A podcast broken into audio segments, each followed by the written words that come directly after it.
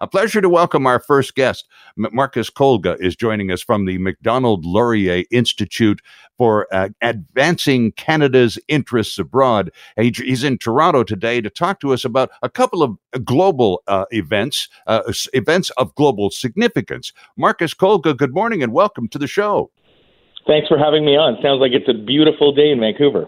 It's astonishing. It's absolutely wonderful. We're on a, great run here, Marcus. We've had four or five days of just fabulous stuff, and at least another four or five on the way. You caught us right in the middle of a good spell. So let's talk I'm a little jealous. bit about let, us talk a little bit about Halifax, and then we'll we'll turn to your area of real expertise, Eastern Europe, and talk about Russia and Ukraine. But Marcus, this business at the Halifax Security Forum, uh, the McCain Award to the president of Taiwan uh, that was to have taken place. Can you give us some background to it? All I know is is what the newspapers have, have, have given us, which was the McCain family approved the award to the president of Taiwan uh, for being the president of Taiwan and standing up to China. Uh, and Cindy McCain, John McCain's widow, was going to present the award, the award at the conference. Uh, and uh, the Canadian government, as I understand it, very quietly let it be known to the organizers of the conference that if this was to go forward and they were to award and and uh, highlight uh, the president of Taiwan, uh, the government of Canada would pull its support of this uh, Halifax Security Forum next year and going forward, uh, thereby, thereby essentially uh, um, putting it out of business. Now, this is the story that I've heard. You're the security expert in this conversation, Mr. Kolga. What have you heard? Well, I've you know I've heard very much the the same thing, and and quite frankly, when the story broke, I guess it was last uh, late last week. I mean, I was I was shocked and, and utterly perplexed by by this uh, you know apparent decision by the Canadian government to um, really, I mean, it, the, the it's deep appeasement towards the Chinese regime, whereby sure. uh, you know we're we're threatening to pull the plug on one of the uh, world's most you know leading security forums, a, a, a platform where Canada can really shine. Its foreign policy, our defense officials, our civil society um, experts. Um, it's a it's a global platform uh, that's provided for them where mm-hmm. we can discuss our foreign policy and defense issues. So it's um, you know the fact that the the government would want to re- potentially threaten that, um, and and it's a great source of revenue actually for the city of Halifax. Uh, there are hundreds and hundreds of participants. Um, the city is full of of experts and staffers um, for several days for this this event. So, uh, you know, this sort of a decision is in on in, in as far as Canada is concerned is, is perplexing. The international reputational damage that this does, however, mm-hmm. is even worse. Um, uh, you know, we're talking about uh, Taiwan. This is a a government that for the past uh, 30 years or so has really become a leading global democracy. It is it is the kind of uh, democracy that Canada aspires to be. It has a strong, independent female leader. Um, mm-hmm. It has the world's first transgender cabinet minister who runs uh, the the digital sort of ministry for Taiwan, which is also a global leader. Um, it is, like I said, everything that we aspire to be. So for us to, uh, you know, not only pull the plug on, a, on an important venue and a, an event for Canada, but to, you know, basically punish a democracy like this while appeasing a government in China that is right now engaging in one of the biggest genocides in modern history yeah. is, um, you know, it's quite frankly, as a Canadian, embarrassing. Well, yeah, and, and it's interesting too that this story, Marcus, and, and I suppose this this uh, uh, uh, uh, backs up the suspicions of some Canadians who are le- less than trusting of, of our media. This story came to us by way of the United States based publication Politico.com. Yeah. So we learn about this not from our own people doing the digging that is required of, of good journalists everywhere. We learn a story about it from an American publication, and they learn and they've heard about it through the McCain family. Well, and this, I mean, it sort of makes sense. Um, you know, the the McCain family, uh, it's the McCain Institute that is largely uh, beh- help, you know, behind the the Halifax Security Forum. They're they're giving it their support and a lot of right. backing. Um, and so it's you know it comes as no surprise that if you know the Canadian government is giving this signal to the McCain family, who's responsible, and you know Cindy McCain is on the board um, of of the uh, Halifax Security Forum. Um, right. They may know a journalist there and and and talk to them. So that's I'm I, I'm not sure that that's the the the issue here. Uh, but the, certainly the fact that a, a U.S. publication is picking up on this, it does mm. make international news. It, it made significant waves in in the U.S. Uh, you know, uh, Meghan McCain, for full transparency, is a is a friend of mine. And I know that she was tweeting about it. And, you know, when M- Meghan McCain, who's a very popular well loved celebrity in the U.S. when she tweets yes. about it. It's not it's not a good thing, um, and it's but it is a good thing insofar as somebody is holding uh, you know some, whoever made this decision in government to account. Uh, and I should add to that that Michael Chong, the uh, conservative shadow minister for foreign affairs, um, right. he did an amazing. I, I, it's it's unbelievable how quickly he was able to table a resolution calling on the, par- uh, the for the Parliament of of Canada uh, calling on the government and for the Halifax Forum to actually award uh, the president of Taiwan, Ing-wen Tsai, uh, this award, um, and it was unanimous. So uh, it's it's remarkable, quite frankly, and given that Michael Chong's success in, in passing a resolution about the Chinese genocide in Xinjiang, yes. mm-hmm. um, you know, it's it's funny. Michael Chong seems to be doing more in terms of developing Canadian foreign policy than the government itself. So um, and reflecting the views of Canadians, given that the resolutions that he's passed have been passed unanimously. Yeah, uh, and so, and we know yeah. we also know Marcus that that uh, in in terms of polls, and there are multiple sources for polling that will tell you that at least eighty percent of the Canadian voting population is is distressed at the lack of backbone demonstrated by the government of Canada. They're not representing our interests and our sentiments when it comes to China. Not even close. Uh, yeah, you're absolutely right, Sterling. Um, you, you, the polling does show that, and you know it seems like every week or every couple of weeks another story like this emerges. This this story about Taiwan uh, is is completely unnecessary. Completely unnecessary and being Canada vigorously needs- denied, Marcus. That's the other part of the story. Not only did we learn about it through an American source rather than one of our own, but then when the government is confronted with the facts mm. uh, as as pre- represented by Politico, uh, they go into absolute denial mode. The defense minister is still uh, d- digging his heels in, uh, uh, uh, saying, "No, no, this is absolute nonsense. not true, not true." But if the rest of the world knows it is, all of that protesting yeah. just sounds silly. Well, and he's also accused uh, the the organizers of the conference of partisanship. Uh, I think there was a quote by Stephen by Steven Chase uh, in the Globe and Mail the other day, where whereby the minister said that um, because the forum is actually it's organized, its lead organizer is a, is a former staffer for uh, former Defense Minister Peter MacKay. I mean, that mm. has nothing to do with this. This is a, a matter of principles. It's much higher than than someone's uh, you know domestic politics. I'm not sure that the organizers of the Halifax Security Conference are quite frankly thinking about an election. I think it's the the government right now. If anyone is uh, is talking about elections, so trying to pull this into some sort of a, uh, some, you know, try and win partisan points from it is uh, is also deeply, deeply embarrassing. And so, do we know, uh, Michael? I have to take a break. Or, I'm sorry, Marcus. I have to take a break for the news here. But do we know just before the break? The break, do we know if this is off the table? That this uh, the the award to uh, Ing-wen Tsai, the president of Taiwan, will not be given uh, specifically this year because of the pressure exerted by the government of Canada? Is is it off the table? Uh, it's hard to say. Uh, you know, from a public relations standpoint, I don't know how they cannot give it or how they can object or pull funding for this now, given the uh, the egg that's all over their face after this um, disastrous week uh, uh, with this story.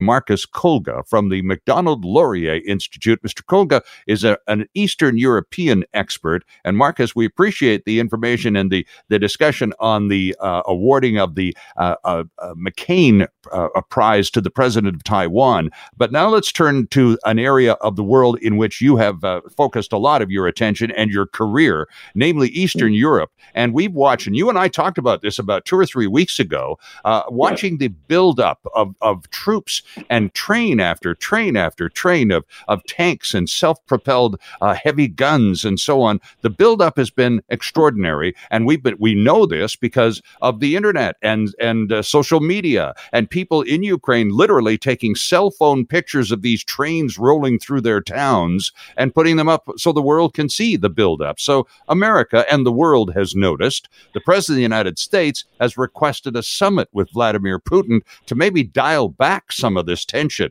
Let's talk a little bit, Marcus, about why the tension exists in the first place. What's Russia trying to get out of this? Well, it's a good question, Sterling. I think everyone's sort of scratching their heads and wondering what what's going on. Why now? The uh, the buildup and the escalation has been massive, and uh, you know the people that I'm seeing, uh, you know, former uh, U.S. generals, uh, European uh, defense experts, they're all really deeply, deeply concerned about this. Mm-hmm. Um, some people are suggesting that uh, Vladimir Putin may be wanting to send a message to Joseph Biden um, uh, to show him uh, Russia's strong. It's not going to back down on Ukraine. Um, it would be welcome if that was the only case here. Um, unfortunately, these sorts of buildups, when you have you know, it's around 110,000 troops that have been amassed uh, around the borders of, of Ukraine. Like you said, uh, tanks, artillery. Um, more concerning are, are these new bases that are popping up around uh, around the Ukrainian border with mm-hmm. field hospitals um, and uh, a massive redirection of Russian naval resources from the north to the uh, to the Black Sea. And uh, most recently, they've Russia has announced that it's going to be cutting off access to a very important Ukrainian port, Mariupol, uh, cutting it off uh, on the Azov Sea. So all of this, if you're doing this, it's generally it means that you're you mean business. You're mm-hmm. about to, um, you know, there's going to be some sort of action somewhere, and certainly there has been in in eastern Ukraine um, since January. Uh, in fact, 30 Ukrainian uh, soldiers have been killed by by Russian fire. Um, there's a report on BBC just this morning about uh, Russian drones being flown over the Ukrainian front lines. They fly them over there with uh, grenades underneath, and they're dropping mm-hmm. grenades onto uh, Ukrainian positions. Um, and of course, what Russia is saying is that this is all a response to uh, NATO's buildup on on uh, on Russia's borders, and there has been no buildup. So, right, uh, you know, Russia's rhetoric, its actions, all seem to indicate that there is something big that is going to happen within the next weeks, perhaps months. Do you think uh, Mr. Biden recognizes this? Uh, he's just uh, uh done some very extraordinary uh, work in terms of uh, de, well, I, I, suppose ending the war in Afghanistan, something that several mm-hmm. of his predecessors were unable to do. So we know that where, where, where he's taking a position in that regard, he's asked for a summit. Let's talk about this before anything gets out of hand. Do you think Putin is going to comply? Well, first of all, we should mention that uh, Joe Biden announced his government announced sanctions, a huge round of sanctions on the uh, on the Russian government. Uh, this included the expulsion of ten diplomats from Washington from the right, Russian yes. embassy. Uh, yeah, and uh, and also the uh, the application of sanctions on on platforms, media platforms that are responsible for interfering in the U.S. 2020 elections. And I should mention that these same platforms have attacked Canadian political uh, elected officials and Canadian, Canadian interests uh, for the past uh, six, seven years as well. Mm-hmm. So he's sending a message to Putin that you know he he's going to stand up for uh, U.S. Democracy. This uh, this suggestion of a, a summit is is curious. I think every uh, president thinks that they might be able to, or at least they give a shot at, at trying to talk to Vladimir Putin mm-hmm. and see if they can't resolve things peacefully. Um, we saw how this uh, ended up for uh, the Obama administration. Uh, Obama uh, and Hillary Clinton, of course, uh, famously had that big red button with the Russian foreign minister with reset written on it, and they hit the reset button. But instead of a reset, Vladimir Putin uh, saw that as a as weakness and started attacking, and that's where we saw uh, the interference in 2016 in the presidential election. That's that's what that uh, that's what that's what it, diplomatic relations look like to Vladimir Putin. So, but you know, Joseph Biden, uh, Joseph, he's uh, he's welcome to try to talk to Vladimir Putin, uh, but Vladimir Putin is in, is in a tight spot right now domestically as well.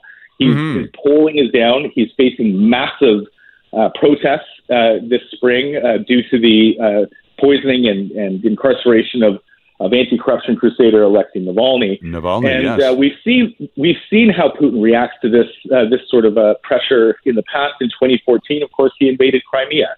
Um, these sorts of shows of force, uh, uh, uh, you know, it, it reminds Russians of their past Soviet imperial glory and the colonialism, the occupation of much of Central and Eastern Europe, and so um, it plays well in the, in the domestic media, and and so, like I said, uh, Joe Biden can try to talk to Vladimir Putin. Others have done tried to do it too. Hmm. It, it, doesn't work, and uh, and I'm afraid it's not going to work this time as well. Right, but it's it's a dance you pretty much have to go through the formality of trying to do so you can get to the next point. And Marcus, where's Canada in all of this? I can remember uh, from when Stephen Harper was prime minister and uh, the Ukraine belligerence began from Russia uh, uh, several years ago. It might have been 13, mm-hmm. maybe 2014. Harper was quite upfront. Uh, he confronted Putin and said, "Back down. You're not uh, supposed to be there." He took a fairly strong position and our articulated it. Where are we today in terms of Canada's position vis-a-vis this buildup?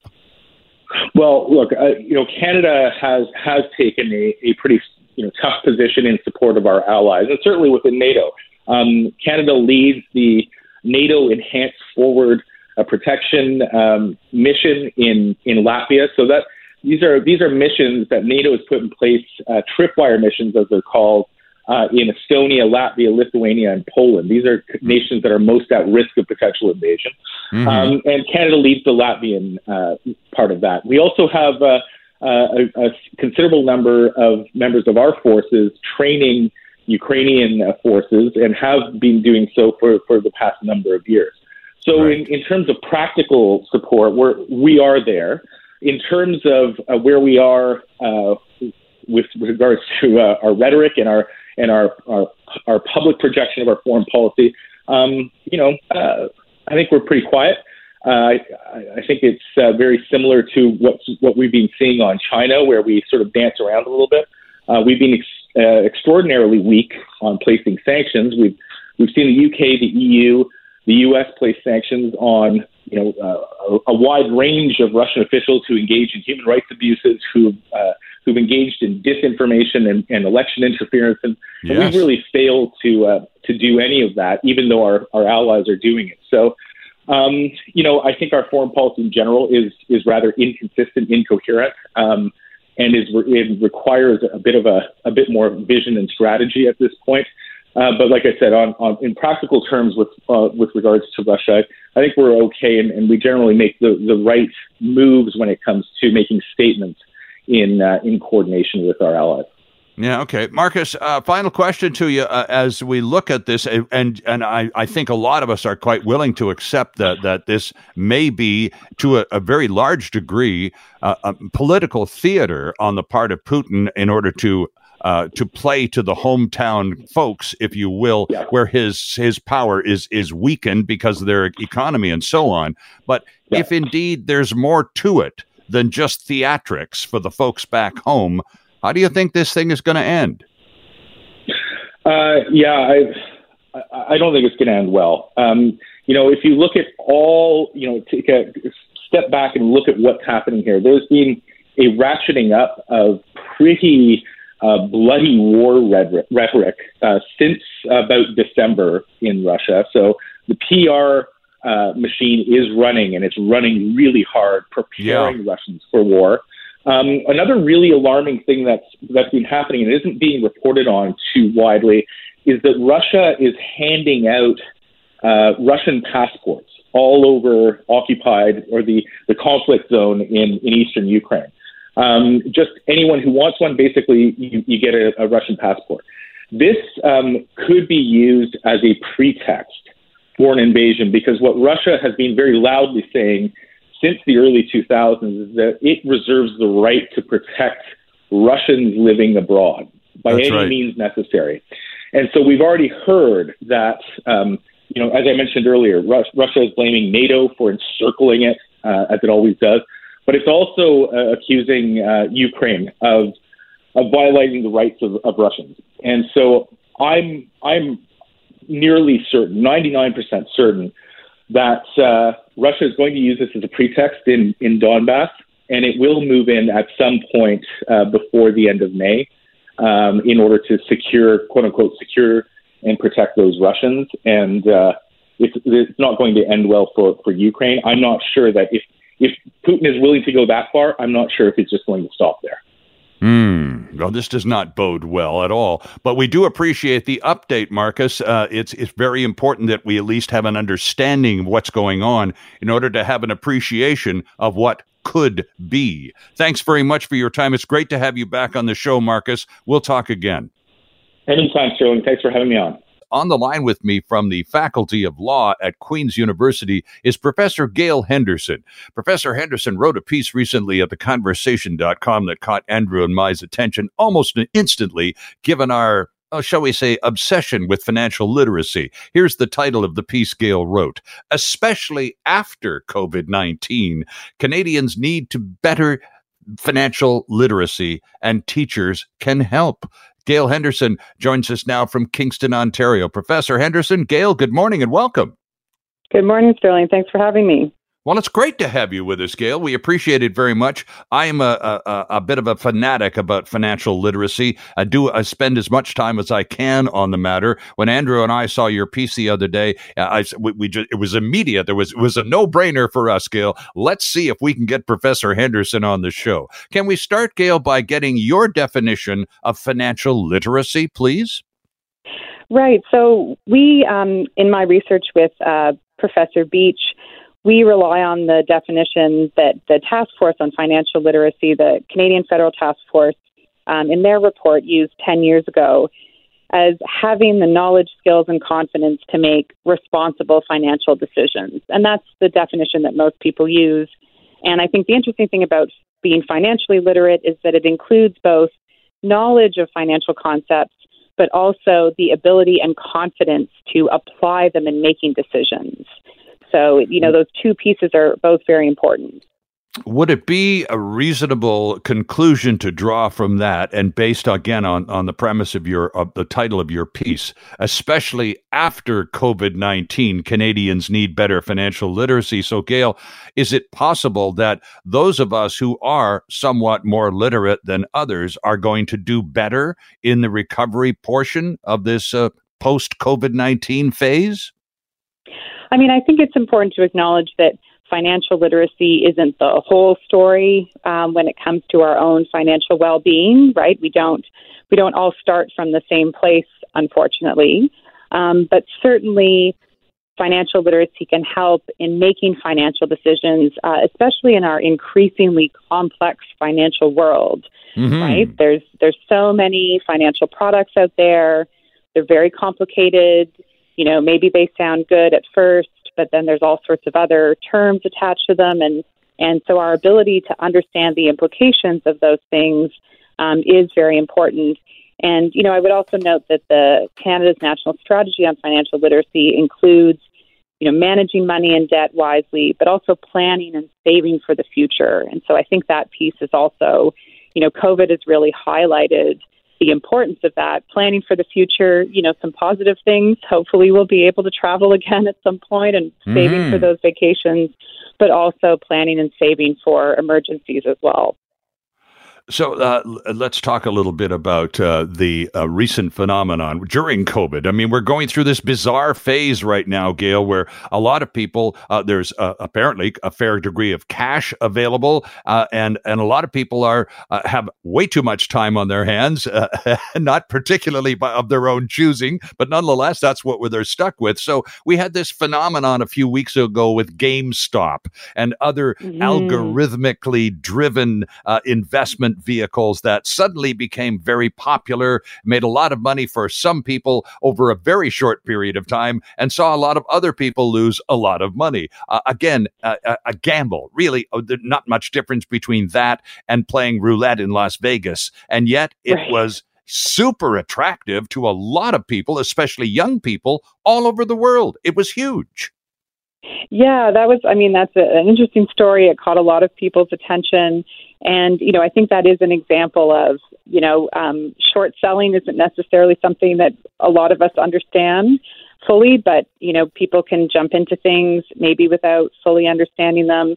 There's obviously a regulatory piece to that as well. Um, but there's also a financial literacy piece, and and part of financial literacy is behavioral, right? In terms of mm-hmm. um, maybe being too quick to jump into something, or getting nervous, and and you know pulling your investments uh, at a time when markets might be a bit volatile, and so you know I think the the thing that is important to me, and I think to emphasize with respect to the education system in particular, is sometimes we tend to think of financial literacy as being only related to math. So if we're good at math, if we're good at reading, then we'll be financially literate. And that's we're finding that that's not the whole story. There is good also point. A, you bet.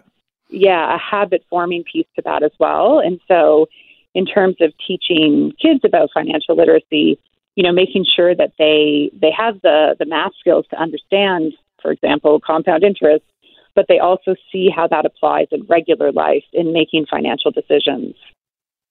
I suppose many of us uh, right now uh, are are surprised to hear, Gail, that there is even such a thing as a national strategy or action plan for financial literacy in Canada. Tell us more, please.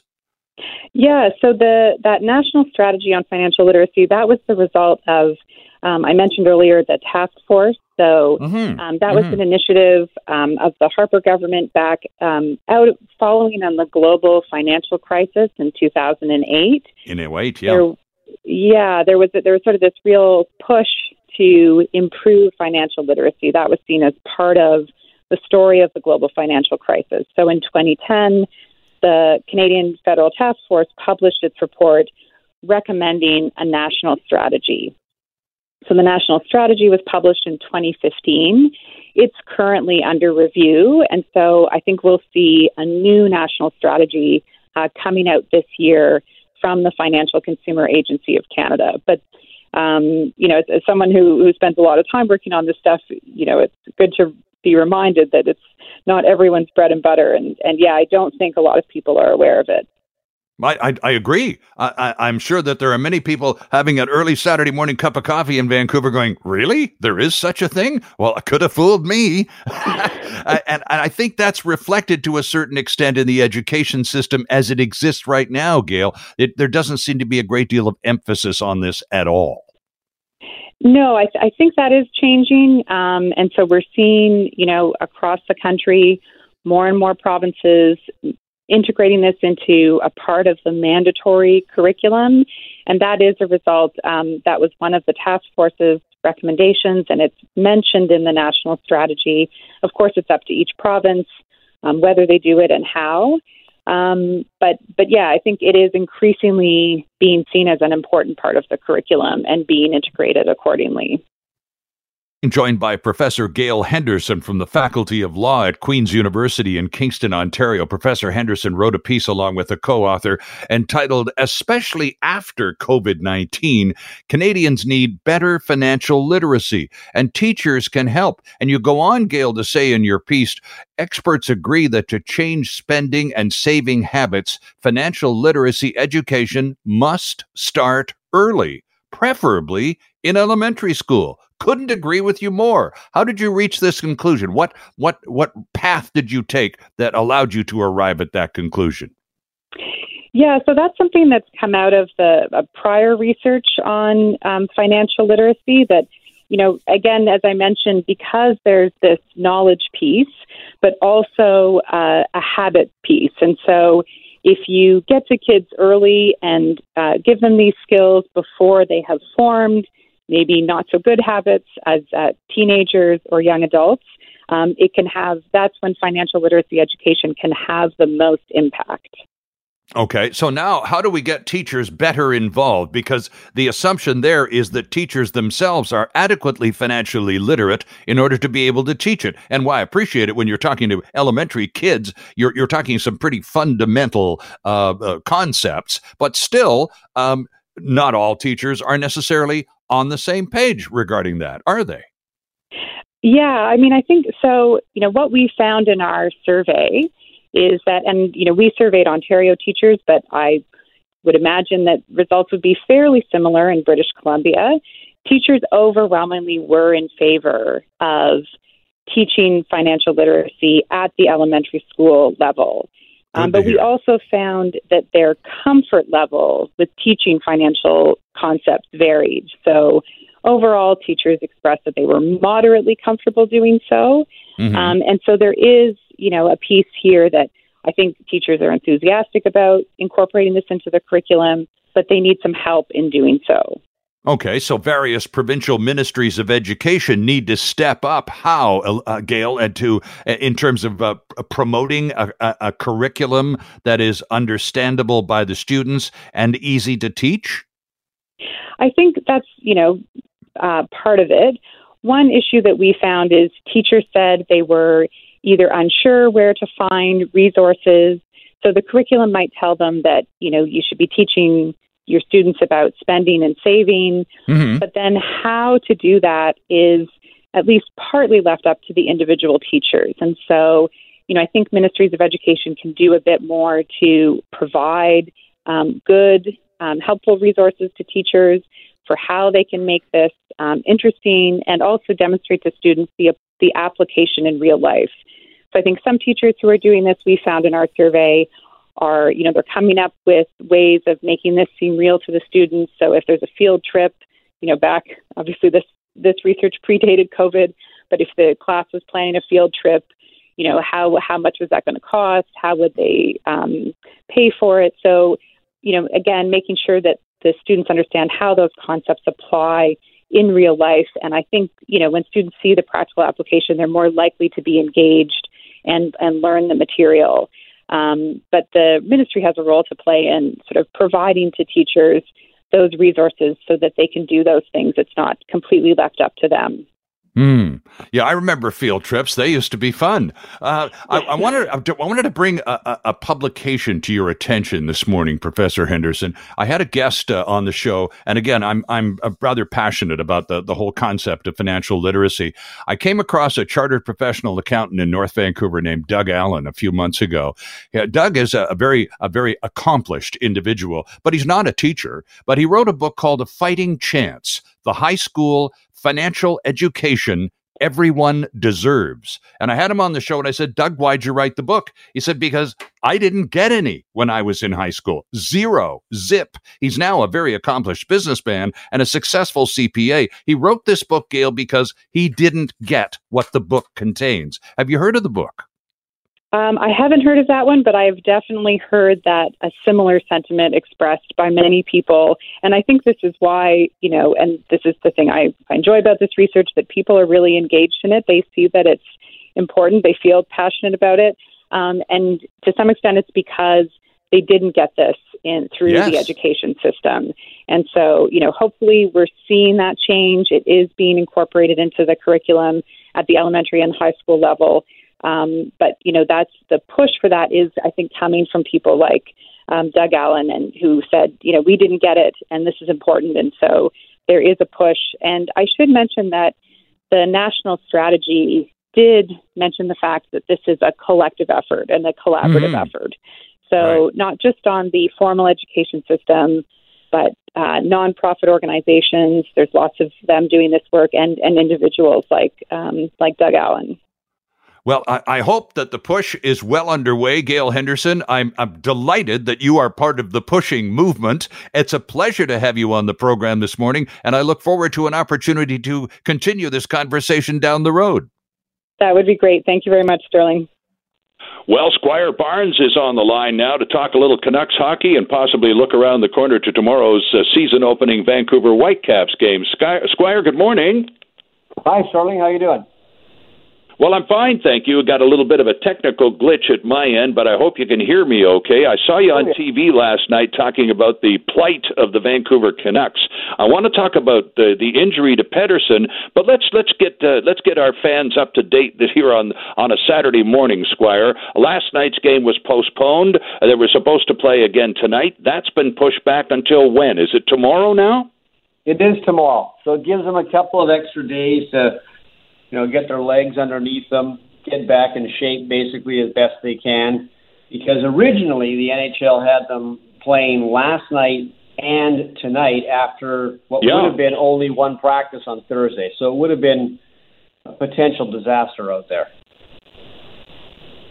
Were you surprised when JT Miller earlier in the week kind of stood up for his teammates and said, no matter what the schedule says, we're just not ready. It would be dangerous for us to play. Uh, did that surprise you at all? Well, you don't often hear a player be that blunt in that way. I mean, a lot of times the players will, you know, not in the word, I guess, sort of play the tough guy. It's like, okay, we'll do what we have yeah. to do. But he did. Yeah. He was blunt, and, and quite frankly, Sterling, I think if he hadn't done that, they would have played last night, and they would have played tonight. Yeah. You know, the, the thing about the schedule that was put out originally, when we knew the Canucks were coming back off the COVID outbreak, is this is a schedule that wouldn't have just been the NHL saying, "Okay, here's the schedule." The Players Association, the union, would have had to sign off on this as well. So mm-hmm. basically, what what JT Miller was doing was sounding the alarm not just to the league, but also his own union that, hey guys, we're not ready. This is a bad idea. And um, yeah. if you look over in the NBA, Toronto Raptors went through something similar. They had a bit of an outbreak too. And when they yes. got most of their guys back, they went like one and thirteen. And after that mm-hmm. stretch of losing, Fred Van VanVleet said, "Look, in the second half of games, we're not in the same kind of shape we were before we were sick. Like we can't get our wind. And right. I think that's what the, you know the Canucks are saying. Look, we don't know what kind of shape we're going to be in, and, and not to get give you too long an answer here, but I know the NHL wants to keep the integrity of a 56 game schedule this year. Everybody plays 56 yes. games. Okay, that's fine. But to me, thered be no integrity if you put the Canucks out last night and tonight so it's almost like an easy win for Edmonton and Toronto. How's that fair? Mm-hmm. So this makes it gives it a little more integrity by giving the Canucks a couple of days to get ready. Yeah, I think it is a very fair point, Squire, to make, and Nick Nurse uh, back there in Toronto would back you up to uh, to compare the performance of the Raptors at the beginning of their season after their episode with COVID as to the likely performance of the Canucks after theirs. Uh, they uh, they say, and these are fit, healthy young guys too. I mean, there's there, there's no exception. Everyone is in the best possible imaginable shape, and some of these guys have been really sick. And despite the fact that they're young, fit, and healthy, this is apparently something you just don't bounce back from. And uh, the Raptors are, are a very good example. And while we're staying with the Canucks for a second, Squire, you mentioned this on TV last night.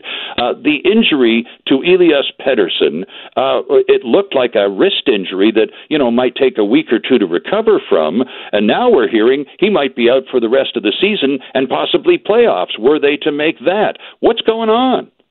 Well, that's a very good question. It was uh, it's interesting because when when he first got hurt, which was in early March, he got hurt in a game against the Jets, and and you know some say the wrist, some say maybe it's something worse, like you know muscles injury, or maybe in the stomach or the abdomen area. We don't actually know officially what it is, but right. whatever the case, he got hurt in the game against Winnipeg, played the next game, and it got worse, I guess. And the Canucks said, "Oh well, it's day to day." Now, I don't know if the Canucks are just saying that to throw you off the track, or they really thought it was day to day. Because later in the month, um, they began to express, you know, surprise that he's still out, and he has been mm. skating on his own, although that doesn't mean anything, of course. And he saw a specialist on Wednesday for this mysterious injury, and I guess uh, that visit didn't go so well. So now they're kind of admitting that, well, maybe he won't be back the rest of the year. And quite frankly, you know, their chances of making the playoffs, especially after going through this COVID episode, let's put it this way: if they make the playoffs, Sterling, after what they've gone through, there will be a Disney movie in a couple of years. Like well, there certainly will be, no question about that. yeah, that. screenwriters ready to write this if this happens, but. So let's well, you know, and the J the JT Miller moment, I'll tell you, is oh, definitely be, word for word going to be part of that movie. Oh, but it's um, but and then it'll be a montage of all the games with some very you know uplifting music. But um, mm-hmm, mm-hmm. but I, I, if it was me, I would just say, okay, you know what, Elias, let's just shut you down for the year.